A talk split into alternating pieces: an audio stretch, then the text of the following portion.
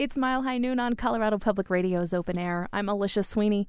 Denver's bilingual rock band Izcalli joins us for another open air session. And since their last visit a year ago, the band has had some downtime to write and produce a new album. It's their fourth album, appropriately titled Izcalli 4. The album release show is Saturday night at the Bluebird Theater, and the full band joins us today. Welcome back. Thank you very much for having us. Thank you. You're going to be performing some new material for us. What's up first? The first song we're going to perform is called Quita de Más. And what's that translate to?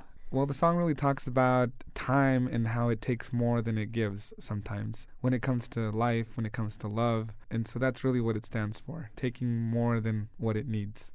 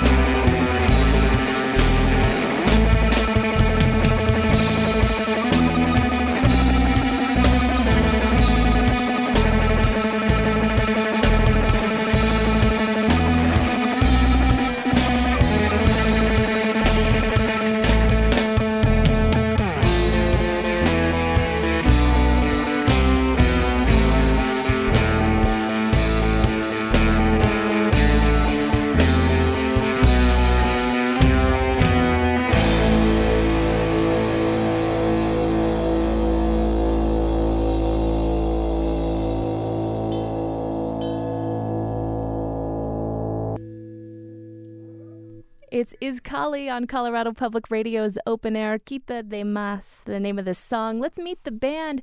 Back in the studio with us, we have Brenda Avina on bass, Miguel Avina on vocals and guitar. They are brother sister. Luigi Ramirez, the drummer, plus Wes Watkins on trumpet and keys, Josh Lee on fiddle. The fiddle's kind of at the forefront of that song that you guys just played. For sure. Yeah, it's one of those things that when we got to the studio, it just called for it, you know, the t- style of the song and really kind of a gypsy kind of sound to it. So really enjoyed working on tracking that song. Tell me about expanding the lineup. Well, the lineups are it's been um, pretty similar over the last few years. This album was the first album where we really dove into adding those instruments to more of our songs. There are still some power trio songs in the album, but uh, most of the songs now have string arrangements or horns and stuff like that. It just adds another layer to to the music that that we bring. I, I, since I follow you guys, I know that you play a lot of live shows. So when did you find some time to write and produce this new record?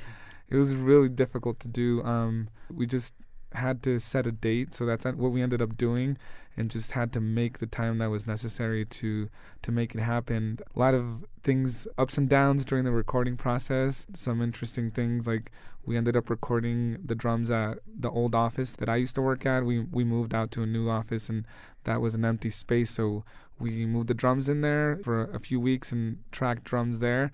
So it was kind of an interesting experience to move in and have kind of like a mobile studio setup. It was all DIY, produced and engineered by myself, and obviously Brenda and Luigi helped me with all the miking and wiring and stuff that was necessary. But we just made it happen. It was a team effort for sure. Cool. Luigi, tell me about a memorable time for you recording those drums in the empty office. Yeah, so I, I worked with Miguel, and, and it was just really fun because it was so empty. Moving the drums in there was a different experience, uh, for sure. Izcalli is your first band, right? Yes. Well, I used to play with my dad like before, but this is like my first like rock band because my dad plays more Spanish, Latin music, and so with these guys I play rock in Spanish and in English. So I've played rock all my life. All my influences like rock bands. So. Mm so, Brenda, what have you been up to musically, like getting this album together with your brother? It's been a stressful process, I think.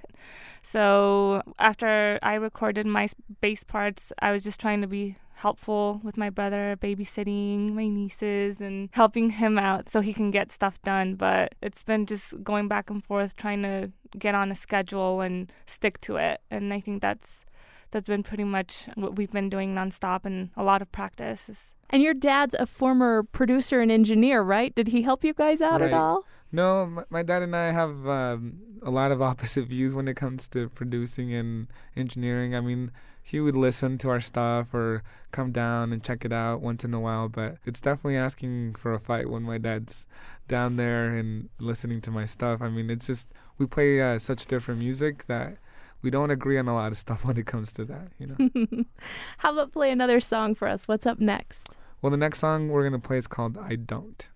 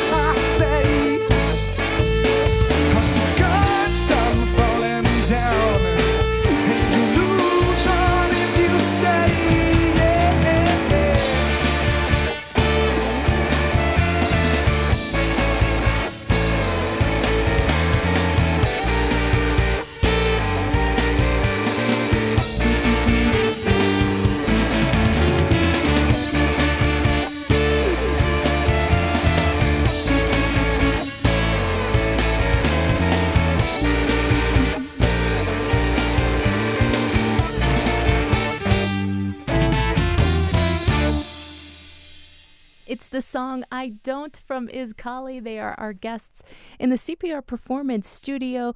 The second time they have been here, and their new album, Izcalli Number Four, will be released at the Bluebird Theater on Saturday night.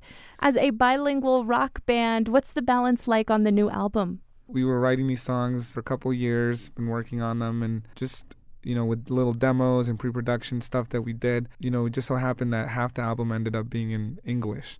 I think it comes at a at a good time, especially in the the country that we live in right now.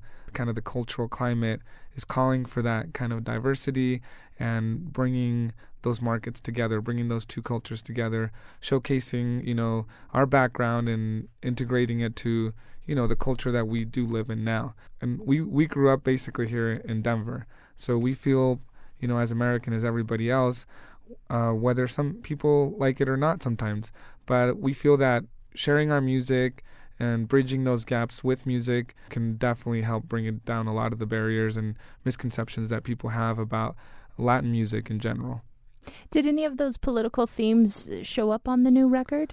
Not at all. I mean, obviously, we you know we were very politically involved and uh, definitely behind certain things that have helped us in the past. Brenda and I were both part of DACA um, and the Dreamers, so you know that that helped us maintain our status here for a while. We now just recently were happy to receive our green cards through our, our marriages, you know, legalization through that. But uh, none of our songs were themed behind it just because again we're about bridging those gaps and and keeping you know that cultural diversity and bringing it together as opposed to driving the wedge which sometimes i mean when you have politically themed songs it does help you know in terms of awareness but it can also help in terms of you know making a wedge even deeper. And that's not what we're about. Our music is really about bringing people together Well, you're bringing people together on Saturday night for this co-headlining show with Rubedo. Are you Right. excited to share the stage with them? Oh yeah, for sure. I mean, Rubedo's been a band that we followed for years. Um, we love their work ethic. I think they're a band that uh, works extremely hard at putting their products out there, extremely original. Um, so when we had the opportunity to do this with them, we jumped at it. I mean, I feel that this is the epitome of doing that collaboration. They have a market that we've been exposed to in the past through festivals, UMS and Westword, but that don't necessarily follow us full time. So it's going to be interesting to see their crowd mesh with our crowd and how our crowd is going to respond to their music, which I believe they're absolutely going to love. You are playing at the Bluebird Theater Saturday night, but you have one more new song for us now. Set this one up. This song is called Don't Belong to You. It's a song that came out for us. You know, we were writing throughout the summer. It's really a blues based song, I guess, um, but it's really rocking. I hope you guys enjoy it.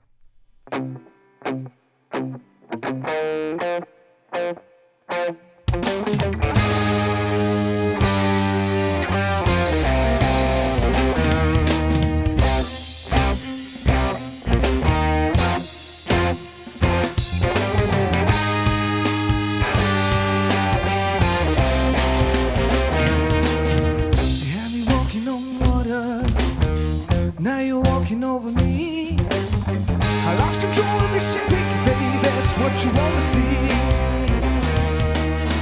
Now I try to take it easy.